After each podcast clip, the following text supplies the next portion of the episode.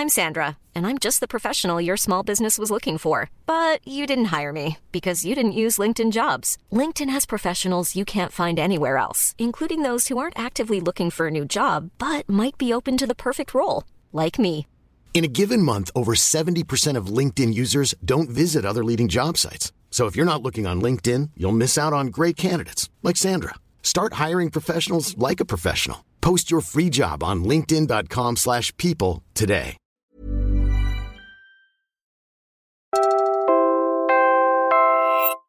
You're listening to Puma Podcast. Welcome to the Global Bounce.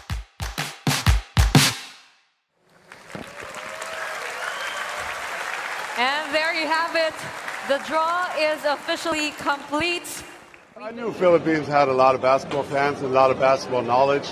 I didn't think this was going to be this much. You know, now I'm retired with four years, so it's kind of slowed down a little bit. And but to see this, to see this has, uh, has, has meant a lot, and you know, to touch so many lives so far away. You know, I've, I've never been here. Never That's Dirk Nowitzki, basketball Hall of Famer and the first player from Europe to win the NBA's Most Valuable Player award.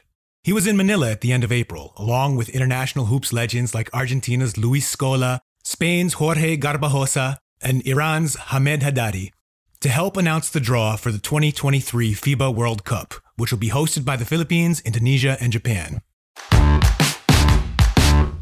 And I'm Rafe Bartholomew, a former United States Fulbright Scholar to the Philippines and author of Pacific Rims, an almost 400 page long book devoted to describing the more than 100 years old history of basketball in the Philippines and the country's deep love affair with the sport. The idea at the heart of my book is that the Philippines' passion for basketball runs deeper and burns hotter than it does in any other nation in the world. And I believe that's still the case today, just as it was 18 years ago when I first stepped off a Northwest Airlines jet at Manila's Ninoy Aquino International Airport and arrived in the Philippines for the first time on November 5th, 2005.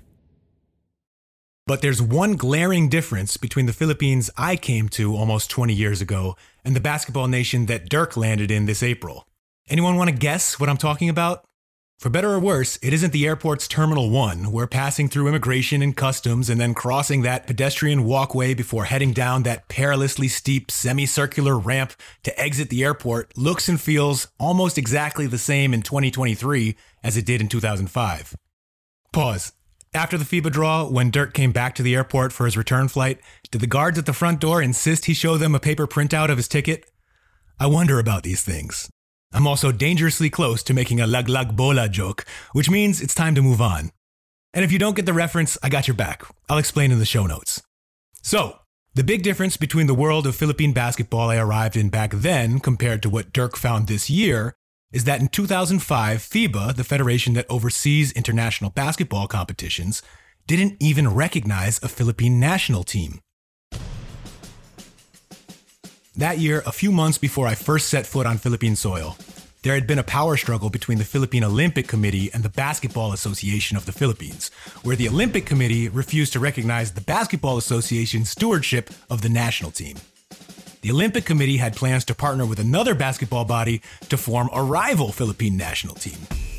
One Olympic Committee, two Philippine national teams with dueling claims to legitimacy, FIBA took one look at this nasty little love triangle and said, nuh the international group suspended the Philippines from all of its events, and FIBA's Secretary General, the late Patrick Baumann, wrote a formal letter to the Philippine Olympic Committee, the message of which boiled down to Until you and all of the major basketball stakeholders in the country get on the same page, FIBA ain't touching you with a five meter pole. The squabble took two years to sort out, with a timeline of events that sound like they could have been ripped from the pages of a spy thriller. The Tokyo Communique, the Hong Kong Summit, the Unity Congress. Then, finally, in 2007, FIBA lifted the ban and recognized the newly formed Samahang Basketball ng Pilipinas. In English, the Basketball Federation of the Philippines. That was the nation's new basketball oversight group, and it still is today. It's produced 16 years of relative stability that have led to FIBA's current embrace of the Philippines as the primary host nation of this year's World Cup.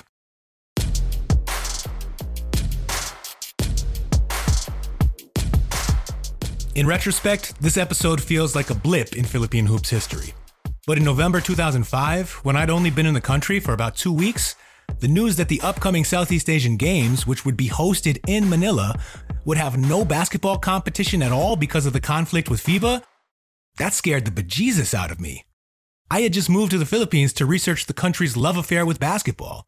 And within days of landing in Manila, I found myself flipping through the pages of the Philippine Daily Inquirer, trying to make sense of the nation's hoops power struggle and drowning in a sea of then unfamiliar names. Cojuangcos and Atienzas, Pepings and Dandings, Pangilinans and Saluds, B-boys and Jingoys, Chitos and Chots. I had traveled across the world to witness and hopefully understand the depths of the Philippine passion for basketball. And when I landed, I found out the country, in practical terms, didn't even have a national team. The first time I saw Team Pilipinas play, it wasn't in a high stakes tournament with national pride on the line. It was at a bizarre exhibition game against a group of out of shape NBA retirees led by Dennis Rodman. The possibility that I was a damn fool may have crossed my mind once or twice. But basketball is irrepressible in the Philippines. Even when the professional leagues and national teams are in crisis, the sport reaches up from the grassroots. Instead of driving myself crazy trying to understand the political rivalries at the highest levels of Philippine hoops, I threw myself into playing the game. I was 23 back then, could play all day, even in the midday tropical heat, and I did. From organized group runs with ex professionals in pristine Manila gyms to betting 20 pesos or a liter bottle of RC Cola on games at the barangay covered courts, basically your neighborhood playground. From dunking miniature basketballs on homemade 8 foot hoops on a street corner to playing half court 3 on 3 next to construction sites. From stumbling through games in my flip flops to sliding on dirt courts while traveling in rural areas outside of Manila, I never stopped playing. I was a gym rat and the entire Philippine archipelago felt like my gym.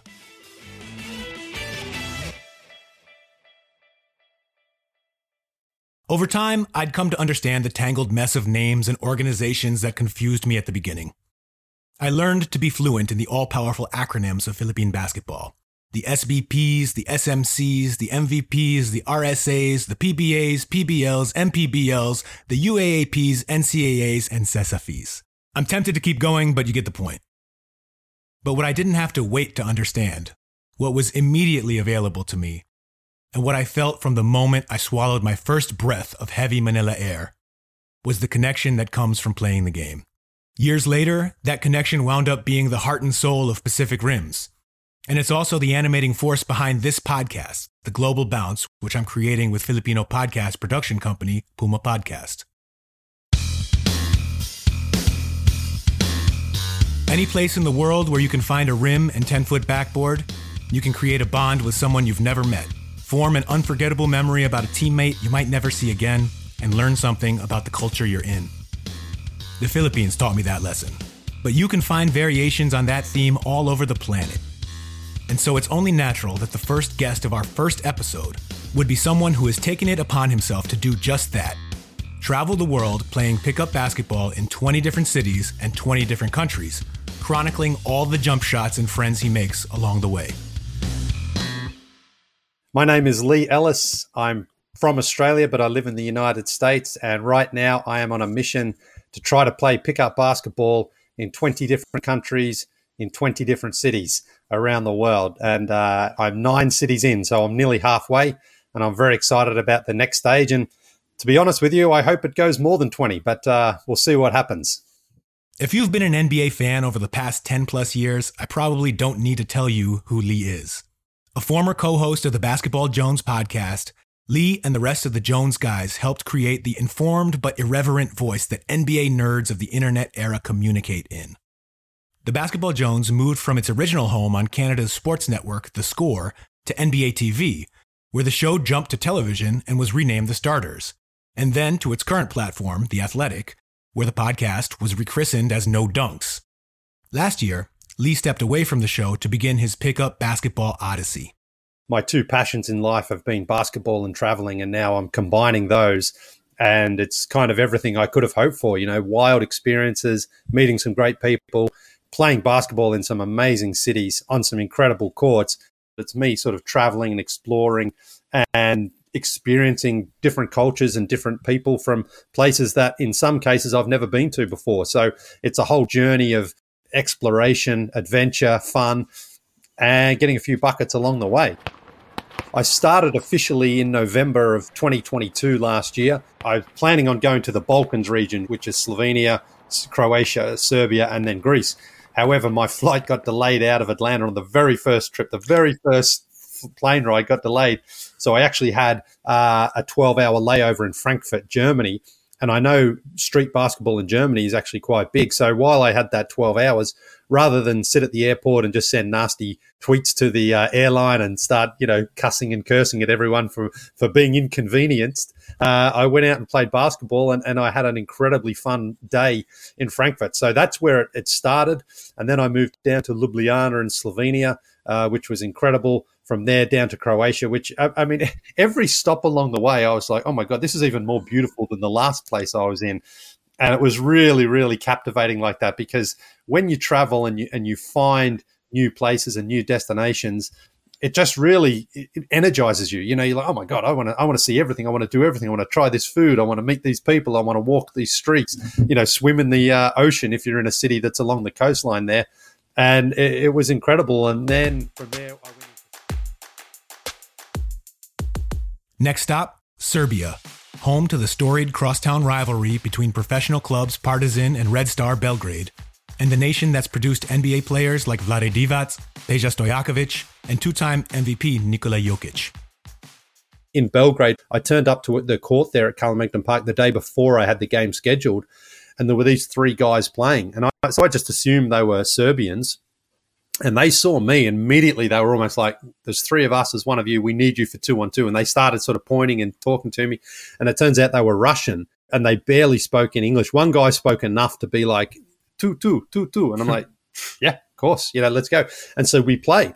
And that that again shows me that it you know verbal communication is not the only way of connecting with people. Body language understanding the game. Okay this guy me and this guy are on the same team now. I'll set him a little screen I'll see if he's a good shooter. Maybe he prefers to pass or whatever. You can figure those things out just through body language and, and playing together. And that's to me what I think is is so good about basketball is how if you just want to play basketball, you can go and play. At almost every stop along the way, hoops lovers who already knew Leigh from the starters and elsewhere have shown up not just ready to play, but also ready to reference Leigh's well-known love of bananas and fresh brewed espresso. Oh my god, like this is incredible. Someone knows so much about me who I'd never met before.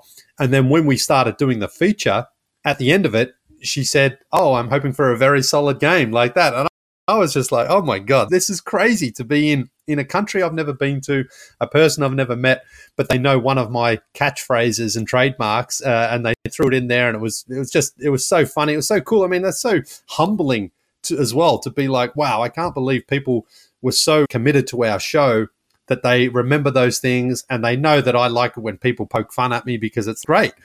And then speaking about bananas, it's been now at least three or four of the cities I've played in, someone has turned up with bananas and said, I know you love bananas. Here they are. And they don't usually just bring one or two. They bring enough so that everyone else is there can have one. So they come up with like two or three bunches of bananas and they start handing them around. And I'm like, well, that's great. But it's also very good too. Make sure you eat those bananas while you're playing. It's great. You need that uh, potassium in you. And then don't cramp. Exactly. And then on top of all that, you know, one of the things I started to talk about a lot more recently, only really on the No Dunks podcast, was how I brought my own espresso machine at home and I started to uh, up my um, quality of coffee at home. And now, and in Cape Town, for example, first day I was there, this guy turned up. Here's your espresso, and I'm like, oh my god, this is this is this is incredible. So that's the sort of attitude and atmosphere that I like to bring, where it's like, hey, we're here to have fun, man. We're here to play, and and and if people want to, you know, bring along coffee and bananas and stuff like that, I'm like, that just makes me feel they've brought the right attitude. That it's a day of just people getting to know each other, coming together. Basketball is the sort of link but ultimately we're there to uh, you know explore and, and, have fun together. And it's, it's as of recording this episode, Leigh's hooped in ten countries in Europe and Africa. I probably don't need to tell you what's on his bucket list for Asia. I cannot wait to get to Manila. Ever since I've been on the Basketball Jones, which is over 10 years ago now, and the starters at NBA TV, our biggest audience, apart from the United States, was the Philippines, and people were just uh, fanatically supportive of us as TV hosts. So I can't imagine how that must then translate when it comes to basketball. I mean, every time I have been on CNN Philippines, the amount of messages I get afterwards, people say, You've got to come out here. And I can't just go to Manila, apparently. There are so many other places around the country that are saying, You've got to come out here and play. So when I do get there, I really want to plan it so that I can make the most of that experience and, and, and hit as many different parts of the country that I can feasibly get to. There's uh, a court someone painted somewhere in Manila. I'm not sure exactly where it is. It's it's Jordan and LeBron, mm-hmm. and it's a huge mural there. And that photo kind of went viral around the internet. And I was like, okay, wherever that is, I'm definitely going to play there at some point. And it looked like it was kind of in some sort of complex as well. So, you know, those sort of cool painted courts, there must be some sort of history there in that region. I think that would be a really, really cool place to play. I can already see it in my mind's eye. Leigh Ellis finally makes his pilgrimage to the tenement court in Taguig, Metro Manila. That's the place he just finished describing from all the times he's seen overhead images of its full court murals go viral. And what's waiting for him but a freshly painted cement floor featuring a giant image of Leigh and his former starters co hosts J.E. Skeets, Tas Melas, and Trey Kirby all riding a banana boat through the ocean, like the famous image of LeBron James, Dwyane Wade, and Chris Paul on vacation together in 2015. Leigh asked me what to expect when he steps on the court in the Philippines. I told him to be ready to wager 20 or 50 pesos on his pickup game, and that when one team gets within two points of victory, someone is going to call, Warning! And that when they're one point away from winning, someone will call out last. And if his team wins and someone gives him a plastic bag full of water tied off in the shape of a tube, it's safe to drink. It's cold. It's called ice tubig. When you pick teams, usually a lot of the time it will be just to match up with someone about your height and then do uh, like rock paper scissors. And everyone everyone who wins uh, all the winners of their rock paper scissors end up on one side all the losers end up on the other. That's that's how you start the the pickup uh, thing and then people come and play play them next honestly all these things should be at the all-star weekend. Why not you know? Rather than have lebron lebron and, and and steph or whoever picking the teams or Giannis, do rock paper scissors right? That, that's it. That's your teams you know? One last thing Leigh would you be okay playing in tsinelas? I'm a very big fan of flip flops. I wear them as much as I can. However, playing basketball in flip flops is not very smart. Uh, that if, if, if I'm if I trying to not roll my ankles, it's not a good place to be wearing flip flops. That's the only time that I pretty much avoid wearing flip flops because uh, look, if I'm just standing around shooting, fine. But if you're trying to like put the ball on the floor or uh, you know run and chase somebody wearing flip flops. You're just asking for your ankles to be to be rolled there. So uh, unfortunately, I won't be playing in them, but I definitely will pack them and I'll be wearing them everywhere else. I'll wear them out to dinner. I don't mind. I'll wear them around the streets. I'll be wearing them everywhere. I can't blame the man. When you add up all the time I've spent in the Philippines, both long term stays and shorter visits, it comes out to more than five years since 2005. I've learned to speak, read, and write Tagalog at a very high level. I've helped slaughter pigs before fiestas, eaten everything from balut to papaitan to soup number five. Again, if you're curious about these things, check out our show notes. And I can walk through the rainy season floods on Taft Avenue like it's nothing. But I don't hoop in tsinelas. Basketball had ravaged my ankles before I ever came to Manila, and I'm just too afraid to run, jump, and change directions at game speed without wearing basketball sneakers. I've always been convinced that playing in tsinelas is like acquiring language. It only feels natural if you've been doing it your whole life. As for the rest of what Leigh might discover when he visits the Philippines, as long as he follows that bouncing ball, I'm pretty sure it'll change his life the way it's changed mine. I'm Sandra, and I'm just the professional your small business was looking for. But you didn't hire me because you didn't use LinkedIn jobs. LinkedIn has professionals you can't find anywhere else, including those who aren't actively looking for a new job but might be open to the perfect role, like me. In a given month, over 70% of LinkedIn users don't visit other leading job sites. So if you're not looking on LinkedIn, you'll miss out on great candidates like Sandra. Start hiring professionals like a professional. Post your free job on linkedin.com/people today.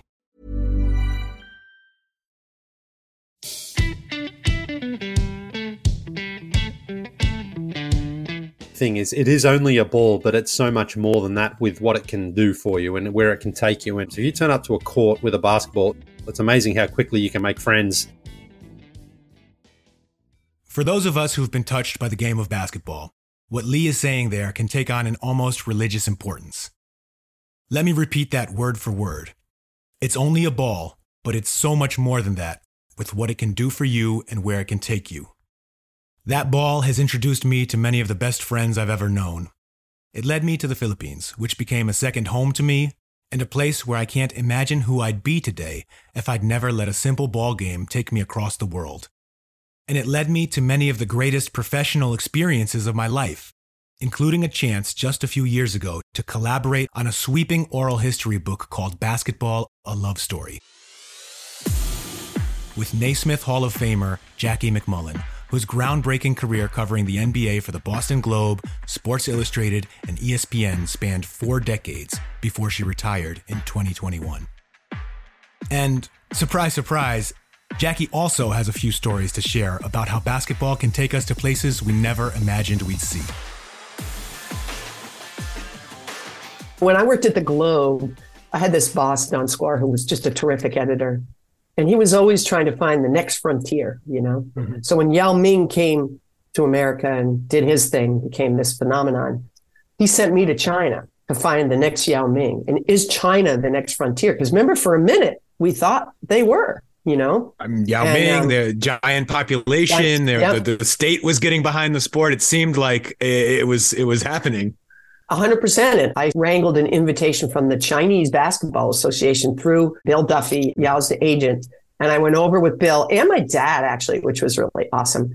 And we were guests of the Chinese government. So I went to the Shanghai Sharks game to see the Shanghai Sharks play. It was their first year without Yao. This was Yao's rookie season in the NBA. So I went to the Shanghai Sharks game to see how they were going to fare with this amazing player. And we were there in December, my dad and me and all the doors to the gym were open, wide open. It was freezing. As we walked in, I'm like, why on earth are these doors open? Because everybody was chain smoking. Everybody was chain smoking. And it was so cold in there, Rafe, that the players were wearing winter parkers on the bench. No lie. It was the most incredible thing I'd ever seen. But basketball was at a fever pitch at the time I was there. And the, and the Beijing Olympics were upcoming. They hadn't come yet, mm-hmm. but they were on their way. And so, you know, we really thought, well, maybe China's got this down. They had this, you know, they plucked kids out of school at the age of six or seven and got them into their state run programs. And it just didn't happen. I think we can agree now that Africa is actually the next frontier. That frontier has already made an outsized impact on the NBA with Cameroonian stars like reigning MVP Joel Embiid and the Toronto Raptors' Pascal Siakam, Congolese players like Serge Ibaka and Jonathan Kuminga, and the NBA investing heavily in promoting the sport and nurturing talent throughout the continent with the Basketball Africa League. You know, I went to Rwanda on a service trip. I'm involved in an organization called Shooting Touch. And we go to Rwanda and we build basketball courts adjacent to health centers. And we do it on purpose we wanted to develop trust with these young athletes through basketball. We use basketball as a tool to help them with their health care. If they join our program, they get free health care. And free health care in Rwanda is about 18 American dollars a year, and 90% of the people there can't afford it. The region I was in, Rwinkwavu, most of the homes were mud huts, and that's just what it sounds like huts made of mud. And the family slept on a, you know, a very thin bamboo mat at night, no running water, no electricity in general. Some of the people were lucky and had stone homes. If they were lucky, they might have a well. I was there for a couple weeks and saw firsthand how basketball can build a community and can build confidence. We had the women, the moms playing out there. It was incredible, you know. But we did it so that we would get comfortable enough with these young people that would say, Have you had your shots? Have you had your immunizations? You sound like you have a bad cough. Let's go next door to this health center, which is right here next to our court, and get you checked out. And so I think there's a lot of room for growth in Africa. Specifically for me, I was in Cameroon and Rwanda. Those are the two places I, I watched it blossoming, you know. Um, and I, I, feel, Jackie, like you already have listed out uh, a lot of the, the, places that would be the answer to this kind of question. But I still, I, I, because it was from Basketball Love Story, or at least that was the first time I heard it, the John McClendon quote that Isiah Thomas repeats in the film and in, in, and in the book about, you know, if you, this, this round ball, if you treat it right, will take you around the world. What does that quote mean to you? Well, I've pretty much lived that quote. You know, I never thought I would ever go to China for any other reason than to see the Great Wall as a tourist. And instead, because of my connections to basketball, you know, we got taken to the private part of the Great Wall, not where the tourists go, but where the dignitaries go, and a chance to climb that wall with some Chinese dignitaries and some members of the Houston Rockets and and Bill Duffy, who was just a prince throughout that whole trip. And uh, I mean, that's a memory I'll have for the rest of my life. I really was taken with Africa. It's such a beautiful continent. Rwanda, in particular, it's such a beautiful, damaged country with a with a, such a horrific history. You know, sports does have a way of healing wounds. You know, and I would say that's happened across the world, not just basketball, but in all sports. And, you know, I remember being in the south of France, watching kids playing basketball. One of them had a Magic Johnson jersey on, you know. And I'm like, that's pretty amazing. And you listen to all these players that came to this country and grew up watching Kobe Bryant on grainy, you know, DVDs, not even DVDs, VCRs probably that got smuggled into their country somehow. And I know you've spent time in the Philippines and you, you could speak to the great fervor with which they love and embrace basketball. I mean, I've been to six of the seven continents because of basketball. That's pretty amazing. I don't think they play basketball in Antarctica, but if they do, I'll be there. That's the one I'm missing.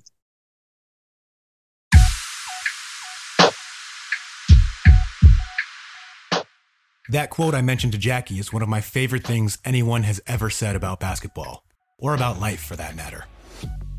John McClendon was the hand picked protege of James Naismith.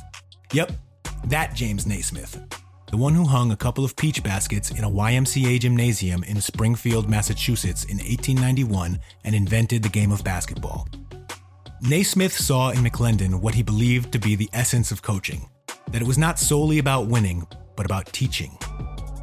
McClendon, who was black, wasn't permitted to play on the segregated University of Kansas basketball team when he studied under Naismith in the 1930s. But he went on to a decorated coaching career at historically black colleges and universities in the southern United States and is now credited with being the first coach to implement a fast break offense. Isiah Thomas, the Hall of Fame point guard who led the Detroit Pistons to back to back NBA championships in 1989 and 90, tells a story of McClendon visiting a recreational league Thomas played in when he was a boy growing up in Chicago. McClendon held up a basketball and told young Isiah and his teammates This ball can take you all around the world. You will meet kings and queens, and you will even have the opportunity to dine with presidents. But this is not just a ball, this is a game of values. If you learn the values of this game and play as you live, then you can be successful off the court.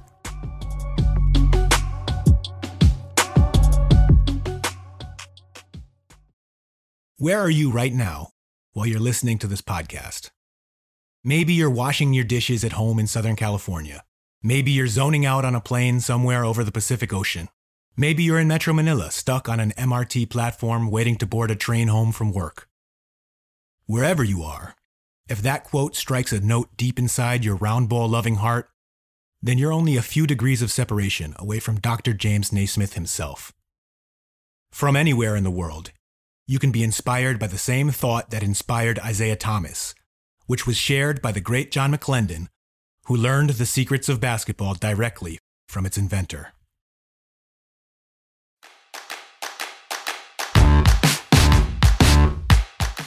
That's the connection we find in basketball. That's what this podcast is all about. So please subscribe to the Global Bounce wherever you listen to podcasts. And keep listening as we let that orange leather ball lead us from Manila to New York to Belgrade and back. Again, I'm Rafe Bartholomew. The Global Bounce is a Puma Podcast production. This episode was produced by Nina Toralba and edited by Mark Casillan. Additional research by Geraldine Pascual, with creative consults from Trisha Aquino, Siege Tantenko, and Carl Javier. The video snippets you heard at the top of the episode are from the FIBA Basketball World Cup 2023's social media pages at FIBA WC on Twitter and Instagram, and FIBA the Basketball Channel on YouTube. Maraming salamat po.